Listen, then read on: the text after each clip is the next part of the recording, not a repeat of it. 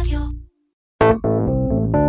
מנועי הכסף, פודקאסט שבועי על הנושאים החמים בעולם הכלכלה.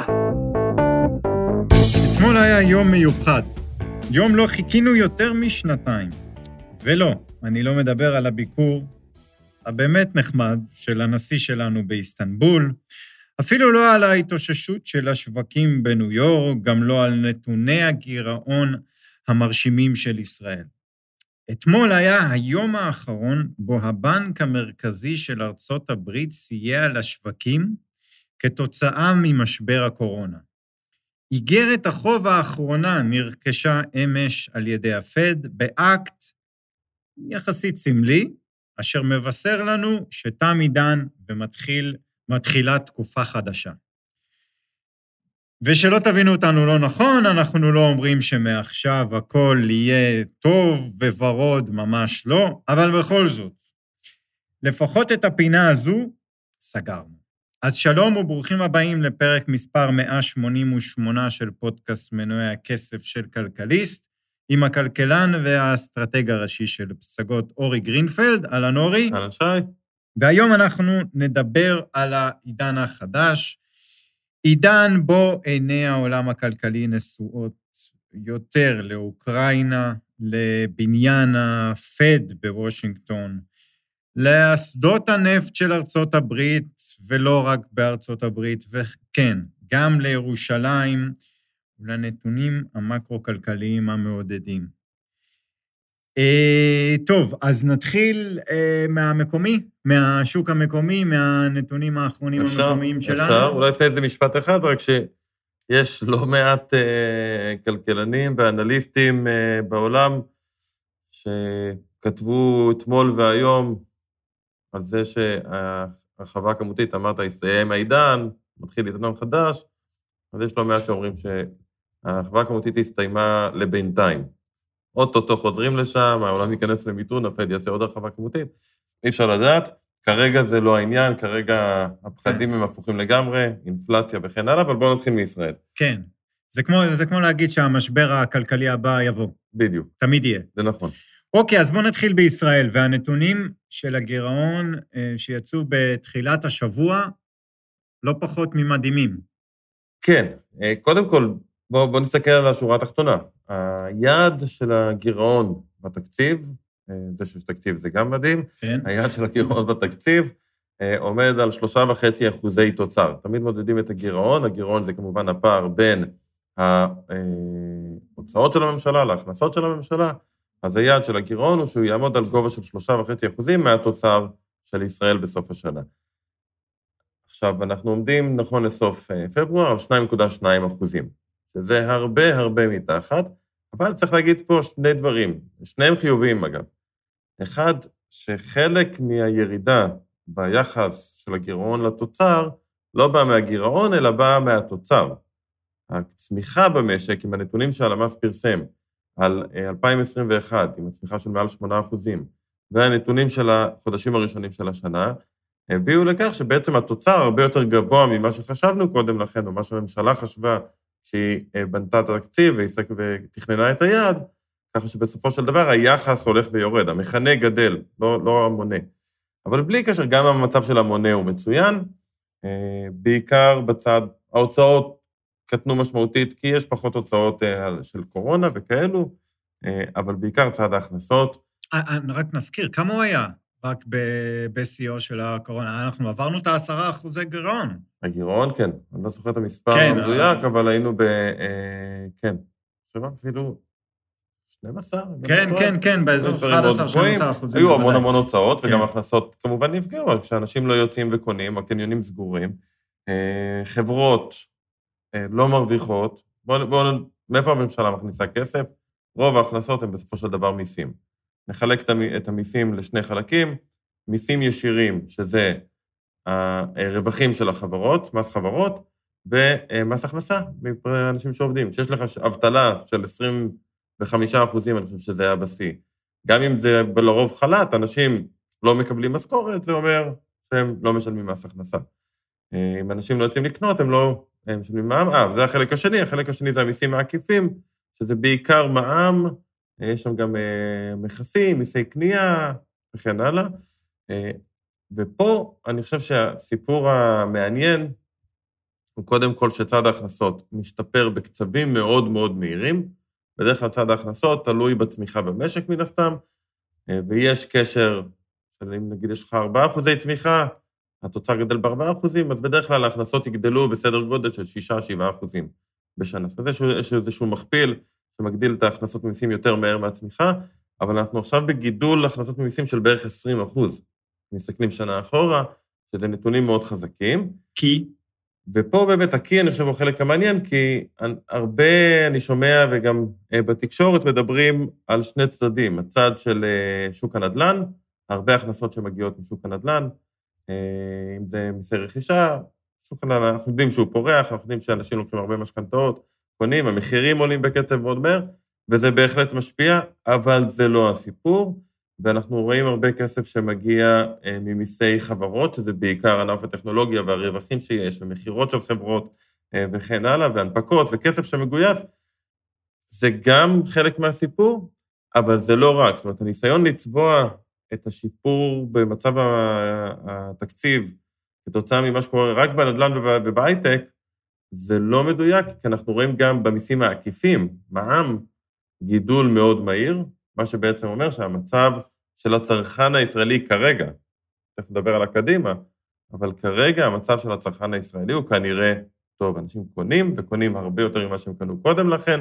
צריכה וזה... פרטית, כן, בגדול. כן, מע"מ, מע"מ זה פשוט לרוחב, מע"מ זה אינדיקטור יפה לראות מה קורה באופן רוחבי על המשק. זה נכון שלפעמים יש מקרים כמו הקדמת רכישת כלי רכב, שזה מאוד משפיע, אבל בדרך כלל, כשאתה רואה את המע"מ גדל מחודש לחודש, את ההכנסות ממע"מ הכוונה, אה, גדלות מחודש לחודש בקצבים מהירים, אתה מבין שהמצב במשק כנראה הוא טוב, שהצרכן מרגיש בנוח להוציא כסף, הביטחון התעסוקתי הוא חזק, ראינו את שיעור האבטלה ממשיך לרדת, אה, אז בהיבט הזה, אני חושב שזה זה לא לא נכון שההייטק וה, ושוק הנדל"ן מוסיפים המון לקופת המדינה, אבל זה לא, זה לא נכון לצבוע את זה כאילו זה רק הסיפור, וכל שאר המשק במצב לא טוב. זה, זה לא המציאות.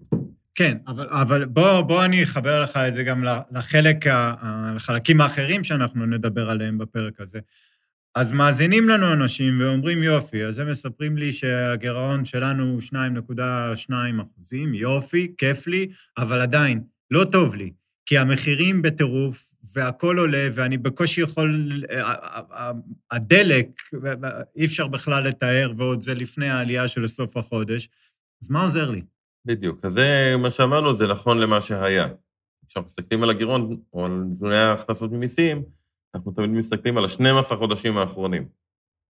כשמסתכלים קדימה, אני חושב שאם אמרנו שהמצב של הצרכן היה טוב, אנחנו מגיעים למצב שהמצב של הצרכן יהיה פחות טוב בחודשים הקרובים.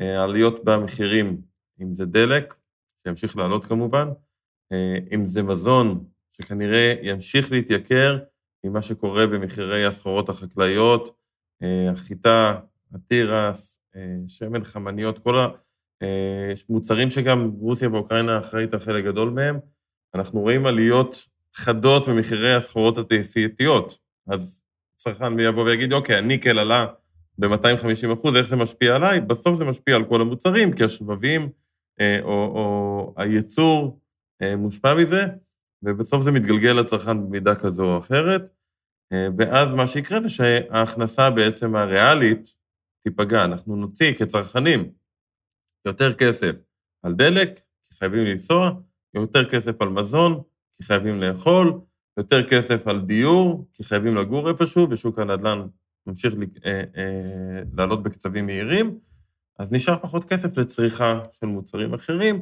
ואנחנו נראה כנראה האטה במשק, במובן הזה של הצריכה, וזה בעיקר בשכבות החלשות יותר. וצריך להגיד את זה, זו תופעה, דרך אגב, כלל עולמית הולכת להיות, שמי שבעיקר נפגע ממה שקורה ברוסיה ובאוקראינה,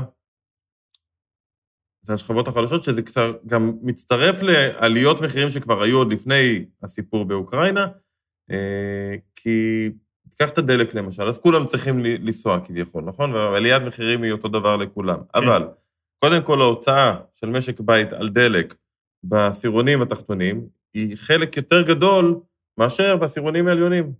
כן. אותו דבר על מזון. בסוף, חלק גדול מההכנסה בעשירונים התחתונים הולך על דלק, מזון, על מוצרים בסיסיים, ולכן זה משפיע יותר. מעבר לזה, אם נחשוב על העולם שאנחנו חיים בו היום, נגיד מחר מחיר הדלק, זו לא תחזית, רק שנבין, נגיד עוד חודש כזה, ואנחנו בתשעה שקלים לליטר. סביר להניח שלא מעט אה, עובדים אה, בענפים כמו הייטק יבואו ויגידו, אתה יודע מה, אני יומיים בשבוע עכשיו חוזר לעבוד מהבית. כן. כי חבל על, חבל על הכסף, הדלק לנסוע לא חזור, זה, זה הרבה כסף. או שהוא יגיד, אני אשקיע עכשיו ברכב חדש שהוא חסכוני יותר. או שאני אעבור לרכב אה, ה- חשמלי, כן.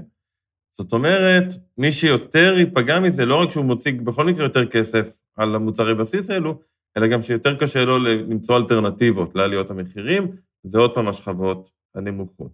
דבר שלישי, נאמר ובעוד כמה חודשים נרגיש את ההשפעה ותהיה האטה מסוימת בכלכלה, זאת אומרת ששיעור האבטלה כבר לא ירד, אולי יתחיל לעלות, אתה שואל את עצמך, איפה מפטרים קודם? אם לאנשים יש פחות כסף להוציא על מוצרים שהם לא מוצרי בסיס, כן. אז על מה הם יוציאו כסף? אז אה, ארוחות מחוץ לבית, אה, מוצרי מותרות כאלה ואחרים, ואז בעצם הפיטורים, אם יגיעו, הם גם אה, בעבודות שמאופיינות בשכר נמוך יותר, קודם כל. זאת אומרת, לא יפטרו עובדים בחברת טכנולוגיה שמוכרת לכל העולם איזושהי תוכנה, בגלל שלאנשים יש פחות כסף להוציא בשוטף, כי זה בכלל לא, לא קשור אחד לשני. אז יש פה תהליך שבו בעצם הפגיעה, כשיש עליית מחירים במוצרי בסיס, הפגיעה בשכבות הנמוכות היא משמעותית יותר גבוהה, ואולי פה זה המקום של, אם אנחנו מחברים את שני הנושאים האלו, אם הגירעון הוא הרבה יותר נמוך ממה שחשבנו שהוא יהיה, ואם ההכנסות של הממשלה הן הרבה יותר גבוהות ממה שהם תכננו שיהיה להם, אולי זה זמן טוב למצוא פתרונות כבר עכשיו, איך לעזור לאותן שכבות חלשות שהולכות מה, להיפגע. הורדת, הורדת מיסים? אם זה הורדת מיסים, אם זה תמיכה בסקטורים מסוימים. אה, כן, זה יכול להיות הרבה דברים. אפשר, אפשר לחשוב על המון פתרונות. אה, בדרך כלל בדברים האלה מחפשים לעשות פתרונות, אגב, שהם לטווח קצר, ולא כי הורדת מיסים זה דורש חקיקה, מס הכנסה דורש חקיקה, אז אתה תוריד עכשיו, לך תחוקק אחרי זה העלאת מיסים, זה אף פעם לא פופולרי. אבל אתה יכול לעשות למשל צו אה, מיוחד להורדת הבלו לתקופה של שנה. כן. אה, שזה יע- יעזור הרבה יותר עוד פעם לשכבות חלשות, למרות שזה כאילו רוחבי, זה יעזור יותר לשכבות החלשות מאשר יעזור לכולם, אבל יותר להם. אה, צריך, אני חושב שזה זמן טוב, כי עוד פעם, מצחיק להגיד, יש כסף, תמיד הביטוי הזה מצחיק אותי, כי זה לא כן. כסף של הממשלה, זה כסף שלנו. כן. אבל אם... וגם התכנון- תמיד יש כסף. תמיד יש כסף, אבל תכנון היה ללכת לגירעון של שלושה וחצי אחוזים. זה עבר תקציב, זה עבר בחירות. בעולם דמוקרטי, אם, אם אתה מצליח להביא יותר כסף ממה שתכננת, אז תנסה אותו. כן. טוב, בוא נדבר קצת על אה, אה, מה שקורה מעבר לביצה הקטנה והנחמדה שלנו. אה, אנחנו נדבר, אנחנו אומרים הרבה פעמים, אני רק חייב להגיד את זה, אה, הכלכלה ו- ו- ו- ועליות, וזה טוב. בוא, בוא נשים את הכל בפרופורציה, יש עכשיו חתיכת מלחמה באוקראינה, מפציצים בתי חולים של ילדים ובתי ספר, ו- ולא טוב שמה. אבל אנחנו מסתכלים על הזווית הכלכלית, ובזווית הכלכלית, תשמע, מה שקורה בשווקים בימים האחרונים זה, זה אה, שוב התקופה הזו שאתה קם בבוקר ואתה חושב שיהיה X, ובסוף אתה מסיים את זה ב-Y. אם אתה באמצע יום המסחר אה, חושב שקורה משהו אחד, ובסוף יום המסחר קורה משהו אחר. כן. תשמע, האמת שלפני שבוע דיברנו, אה, והתפיסה, אני אגיד באופן אישי שלי, הייתה הרבה יותר אופטימית ממה שהיא היום. חשבתי שיקחו את הדברים לאט, ושלא יעשו אסקלציות מיותרות, ודיברנו על זה שרוב הסנקציות מחריגות את סקטור האנרגיה, ופתאום אנחנו רואים תוך כמה ימים שביידן אוסר על יבוא של אה, מוצרי אנרגיה מרוסיה, אה, ובריטניה מצטרפת אליו, ואז רוסיה כבר איימה לפני שאם הם יעזו לעשות את זה, הם יסגרו את הצינור של הגז, את הנורד סטרים 1, ששולח גז לגרמניה, וברור לכולנו שאם הם יעשו את זה, אז אירופה בבעיה קשה. כן. אמ, וזה כרגע נראה שזה הולך לשם. כן, אז, אה, אז קודם לה- כל צריך להגיד שהדברים משתנים מדי יום. זאת אומרת, אתה רואה, אתה יודע, הפצצה כזה של, כזו של בית חולים יכולה לשנות תמונה בצד הכלכלי מאוד מהר, כי חייבים להגיב. יש דברים שכממשלה או כפוליטיקאים, אתה מחויב כביכול להגיב על משהו שלא לא חשבת שהולך לקרות.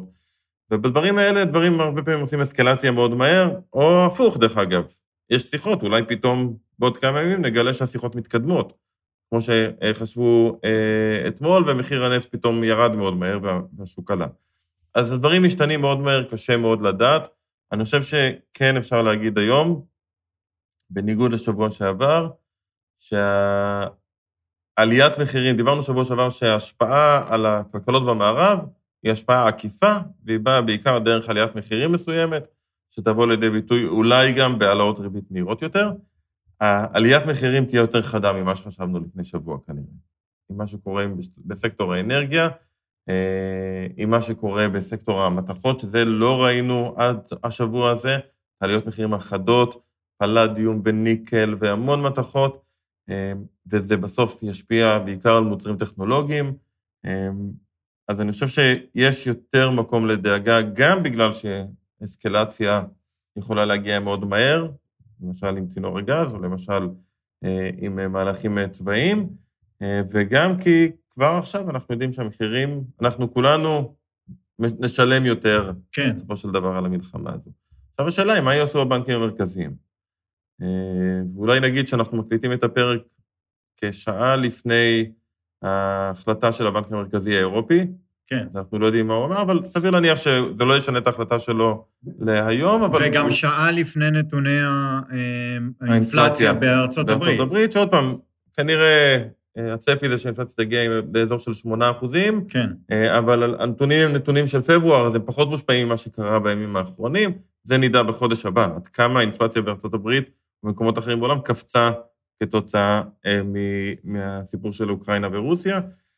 אבל אני חושב שזה מפעיל עוד יותר לחץ על הבנקים המרכזיים, וזה לחץ שהוא דו-כיווני, כי מצד אחד המחירים עולים בקצב הרבה יותר מהיר ממה שהם חשבו, שגם ככה הם ראו אינפלציה שהולכת וגואה ותכננו להעלות ריבית, אה, אז זה עוד יותר מלחיץ אותם בצד הזה.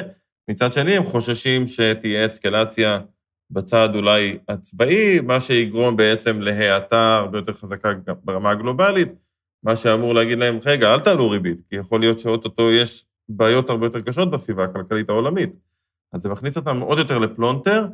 כנראה שהם לפחות לחודש הקרוב יעדיפו עדיין לשבת על הגדר, לעשות מה שהם תכננו בכל מקרה, הפד יעלה ריבית, כנראה ברבע אחוז.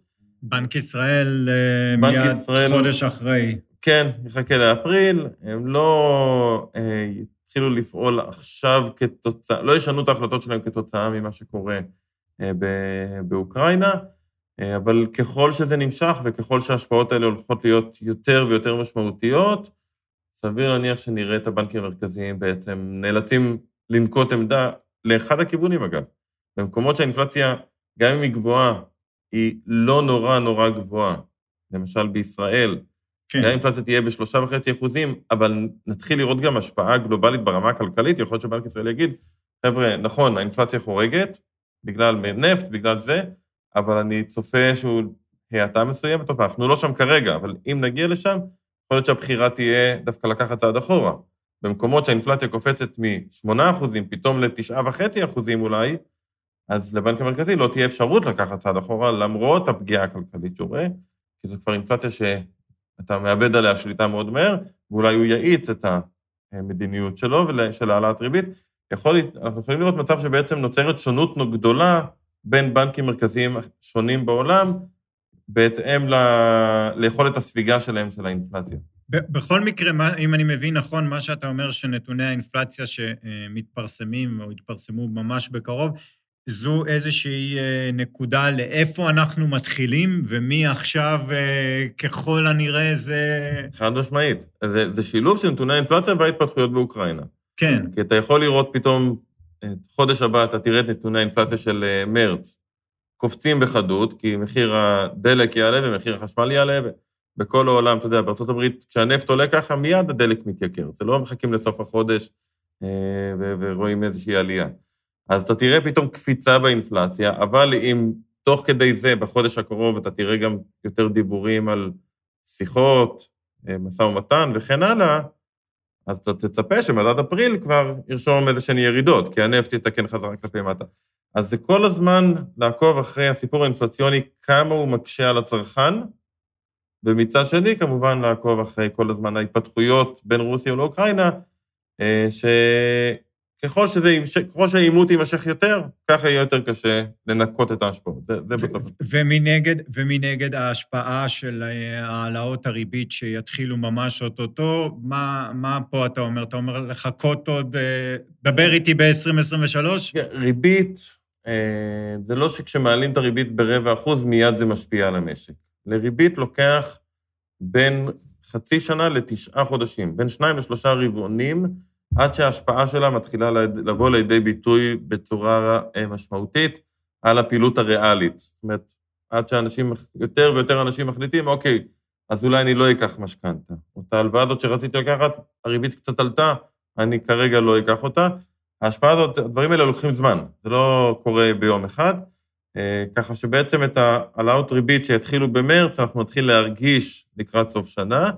ועוד פעם, לפני הסיפור של אוקראינה דיברנו על זה כמה פעמים. התפיסה, לפחות שלי, הייתה שלקראת סוף 2022, גם האטה כלכלית כתוצאה מהעלאות הריבית שיהיו, וגם האטה באינפלציה כתוצאה מפתרון של חלק מהפקקים בנמלים, בשבבים אה, וכן הלאה, הדברים האלה יגרמו לפד לעצור שנייה, להגיד, רגע, יש לי פה האטה, האינפלציה כבר לא מפחידה כמו קודם, אז אולי ב-2023 הוא היה עוצר את העלאות הריבית.